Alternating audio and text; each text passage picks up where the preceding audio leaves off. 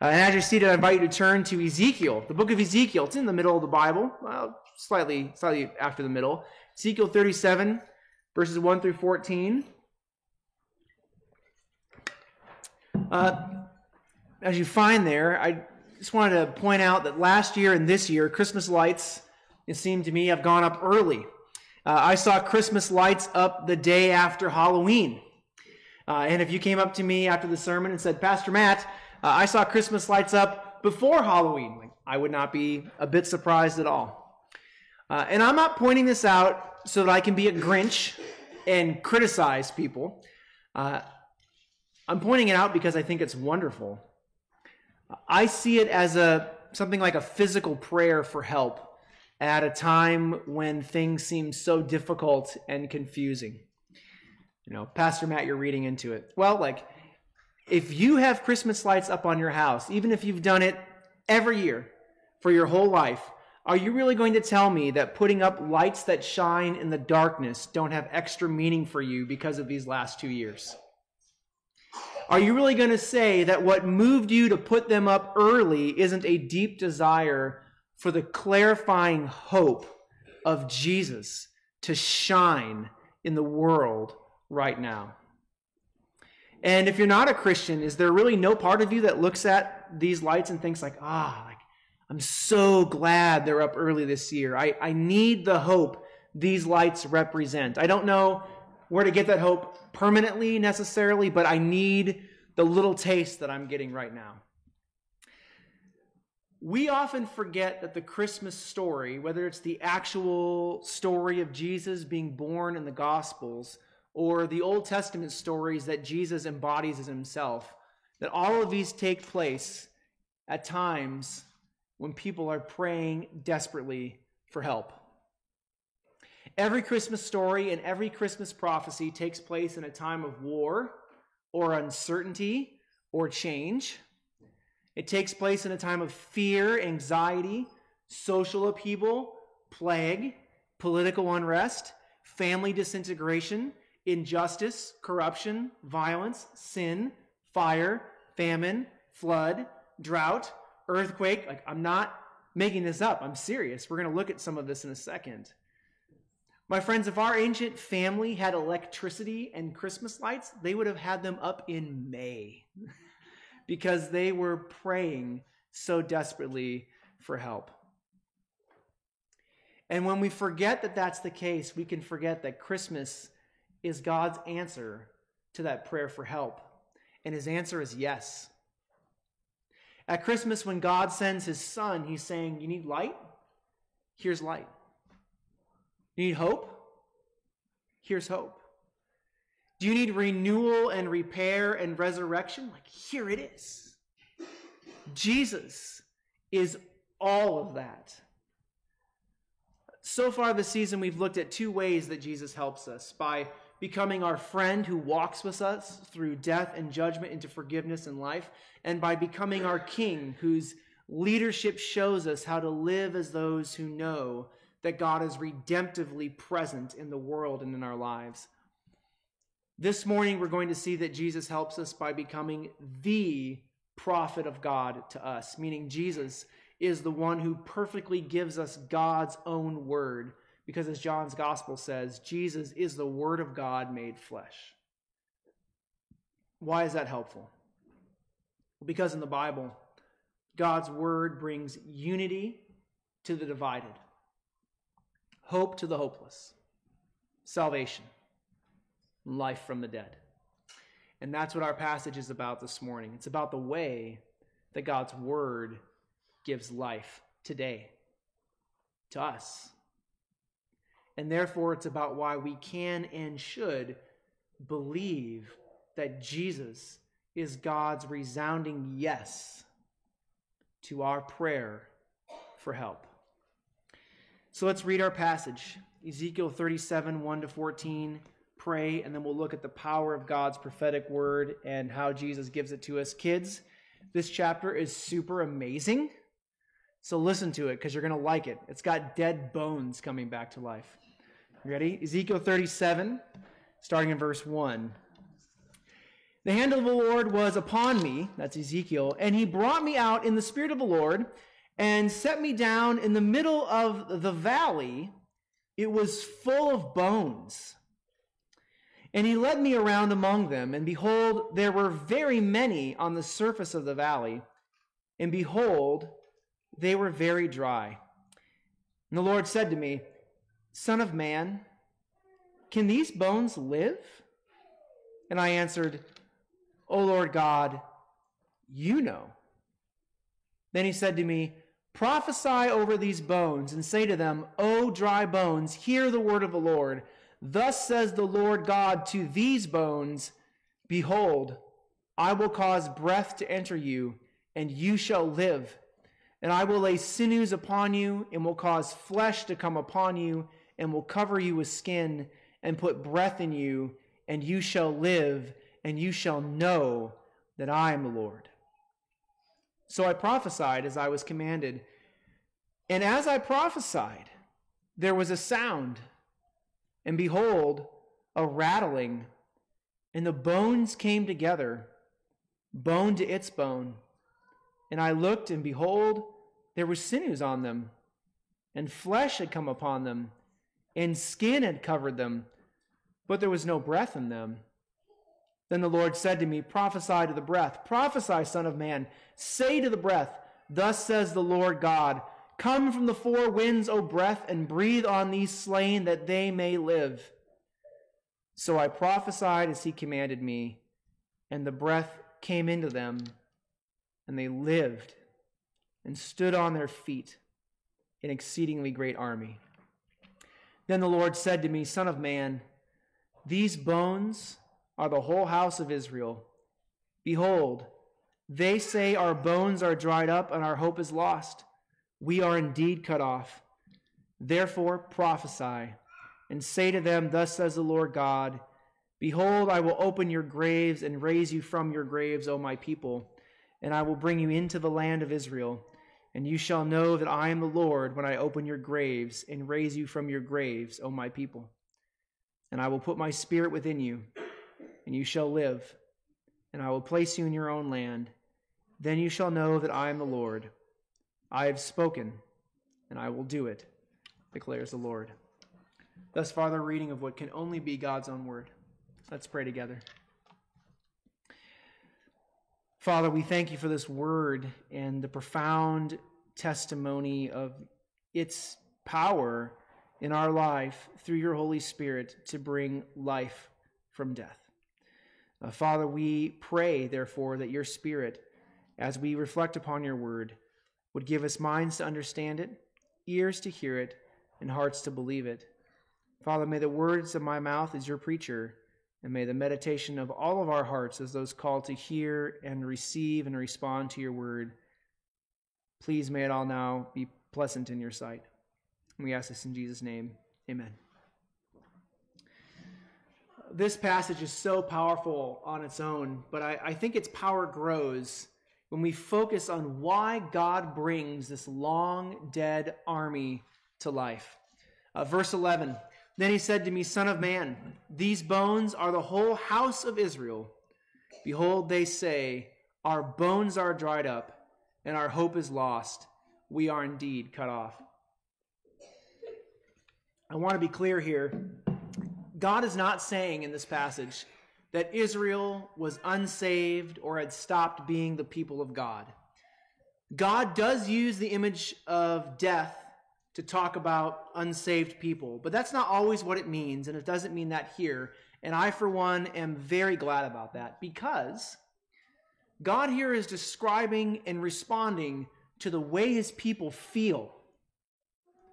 God says that his people are saying, Our bones are dried up and our hope is lost. God is aware of the loss of hope and strength that his people are feeling. He knows when their emotional reserves are empty. He knows when their spiritual strength is exhausted. Jesus knows when his people look out on the world and see absolutely no hope of salvation, whether that's from God or even angels or people or, or anyone, We are indeed cut off, Israel says to herself. We don't have any help. Even God has turned his back on us. My friends, Jesus sees into the deepest corners of our hearts and minds and lives. He knows our doubts and our fears. He knows our secret longings. He knows our weaknesses and our frailty. Uh, he knows when we believe that He will not save us, and when we think that we are all alone and that no one will help us.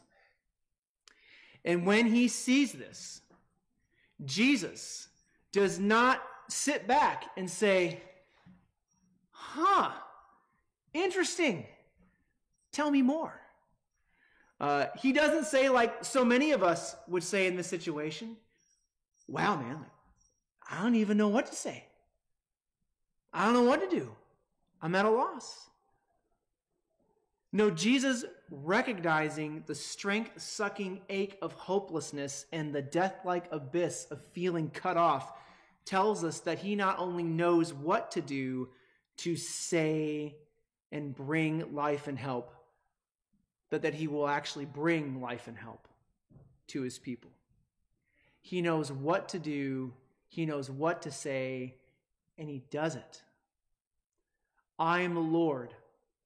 I have spoken. I will do it. I want you to see that.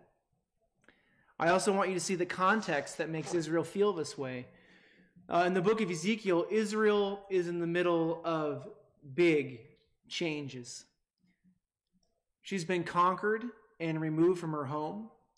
She's been transplanted against her will into an extremely different cultural context. She has lost and has not had for decades and decades any political power. She feels lost and lonely and vulnerable and scared. And on top of all of this, she remains divided within herself. The civil war that tore Israel in two before she was conquered has continued on in bitter partisanship among the tribes. They're each suspicious of each other angry with each other. They're blaming each other for their own suffering. And this is your fault. We're in this situation because of you. No, it's your fault. We're in this situation because of you. But not just that, God's people were also divided in their loyalty to God. The people worshiped idols and they worshiped Jesus. They were divided in their vision of what it looked like to serve Jesus and live as his people.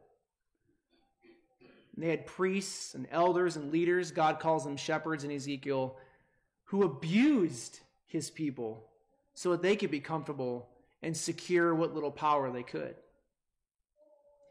But not just that, as if that's not sufficient, right? Displaced, homeless, vulnerable, abused by your spiritual leaders, divided in your loyalty, aware that you're divided from God, unsure how to move forward with Jesus. In some places, God's people were suffering from the hunger of famine and homelessness that's brought by flood, drought, and fire. I didn't know God's people lived in California back then. Yeah. Uh, and then in other places, maybe places like Indiana, God's people suffered from their own inability to help their friends and family who were suffering far away. And then there was the drumbeat of war, which threatened more and more change and displacement and death. Now, despite my joke about California, we are not in that situation. Objectively, things are just nowhere near as dire for us.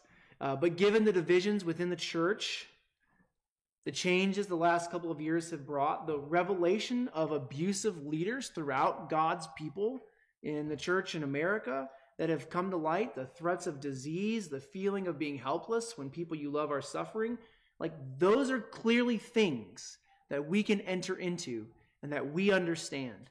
And maybe we feel like Israel.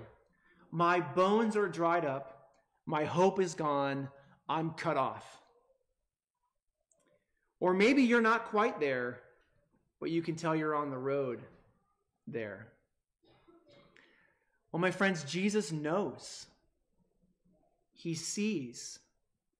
and He has a word of life for you this morning. And this is why, in verses 1 through 2, God puts Ezekiel in this valley of bones that have been bleached white by the sun. Uh, the point is, these bones are as dead as they can be. They are not mostly dead, they are super all dead. It's a uh, Princess Bride shout out for you all there. Uh, and this is why God asks in Ezekiel, uh, in verse 3 of Ezekiel, Son of man, can these bones live?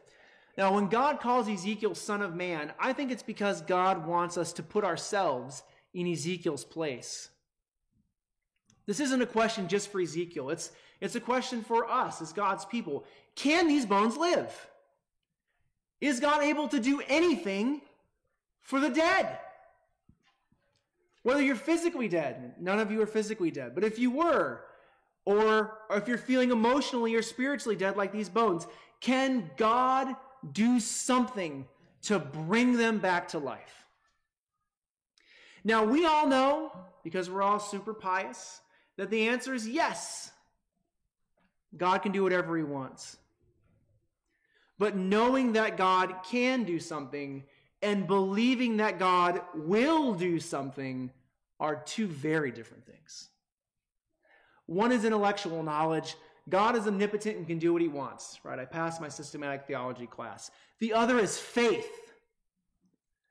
God is omnipotent and will save me. And I think Ezekiel is torn between the two here, just like we can be. I know that God can do something, and I want to believe that He will do something, but I'm not sure He will. I think that's why He answers God's question by saying, Oh Lord God, you know. It's a way of saying, like, Lord, you are really the only one who knows what you're going to do. I don't know. And honestly, you can't see it from the text we read, but given the previous chapters where God talks about judgment, I think there's more than a little bit of fear and hesitancy in Ezekiel's answer. Like us. We all know what God can do, but how, for how many of us does that give us actual hope for what he will do for us? How many of us this morning are like Ezekiel, stuck between knowledge and trust? and wanting to take that step of faith, but afraid that we won't be able to do it. Now, notice God doesn't get mad at Ezekiel's response. When Ezekiel says, Oh Lord, you know, God doesn't say, Ezekiel, you idiot. Of course I know. I'm God. I asked you. Jesus understands Ezekiel's hesitancy and his fear. And so he says, in response to Ezekiel's sort of non answer, I don't know what my faith says. He says, Here's what I want you to do I want you to prophesy to these dead bones. Tell these bones that they're going to live. And, uh, and as I point that out, I need you to see this. When God tells Ezekiel to prophesy, he doesn't give Ezekiel a message about the future. He doesn't have Ezekiel say, Bones, in the future in 2021, God will bring you to life then. But until then, you know, just sort of rest there, bleached white in the sun. Ezekiel doesn't give the bones the future, he gives them the word of God, which is the command to come to life now.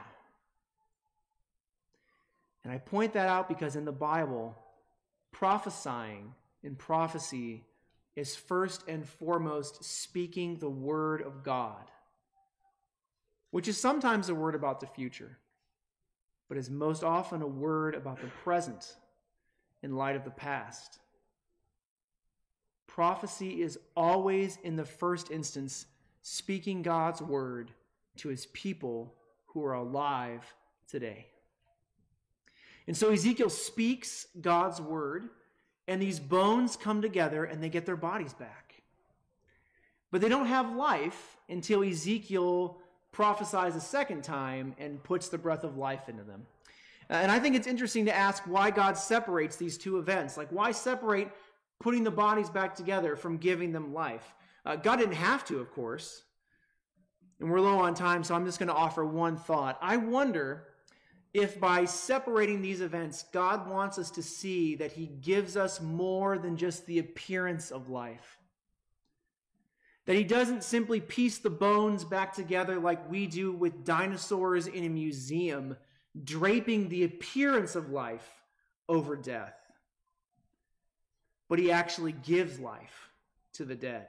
But we might say God shows us here that He isn't promising to cover our heartache and sadness and emptiness with church clothing and a false smile. He's actually promising to give life fully and abundantly with real joy and real glory to His real people. And God does that by giving us His Word. And this is important to see God's response to our brokenness is first to give us His Word. Now, I know some people might think words aren't very useful. Uh, but just to push back hard against that, can I submit to you that that feeling that words are usually worthless is rooted more in our individualistic, pragmatic, consumeristic cowboy culture than in our actual experience or the Word of God? Words are incredibly useful. When you're sad and someone says, I understand. When you're alone and someone says, I love you. When people give you words of appreciation and forgiveness, when children hear their parents say, I'm proud of you. When your friends say, I'm thankful for you. What do those words do to the dried up bones in your own heart?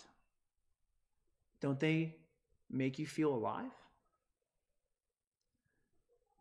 My friends, our words have power because we are image bearers of God.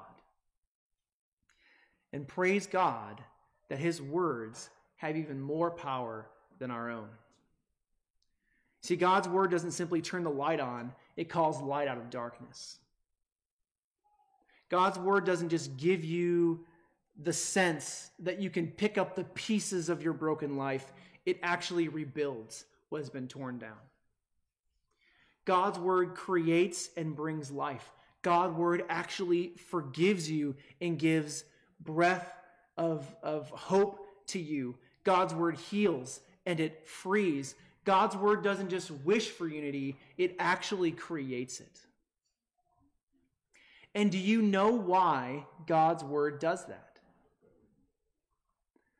Because the word of God, which created all things in Genesis 1, the word that called Abraham up out of Ur and gave him all his redemptive promises, the word that freed Israel from slavery and pronounced them his children at Mount Sinai, uh, the word which God has Ezekiel prophesy in our passage is Jesus. The word of God, the Bible tells us, is Jesus, who took on flesh to save us. When God sends out his word, he sends out himself in the person of Jesus to save and renew and rebuild. And that's why Trinitarian theology matters. When God has Ezekiel prophesied to these bones as a sign of the life he will bring to exhausted, fearful, helpless, empty, aching Israel, God is saying, I will give you my word. I will give you myself. I will give you my son. And my son will give you what only God can resurrection life, unity peace, forgiveness, hope today. That's what the Word of God, Jesus, does for us all. He gives us life today. And this is why, when we talk about the roles that Jesus fills in our lives, the, the offices he holds king, prophet, priest we say that Jesus is our prophet. He is the one who speaks the life giving words of God because he is the life giving Word of God. Okay, let me end with this. The Bible is the Word of life that God has spoken to us in and through Jesus. Now, of course, the Bible is not itself Jesus. We don't bow down before the Bible and cry out, My Lord and my God, right? That would be wrong. But the Bible is the word of life that God has spoken in and through Jesus, which is why we believe two things. And this hope will impact your Christmas season. First, we believe that if you want the life of Jesus, you need to get it through the Bible. Because the Bible is God's word written. It's how Jesus is spoken to us today.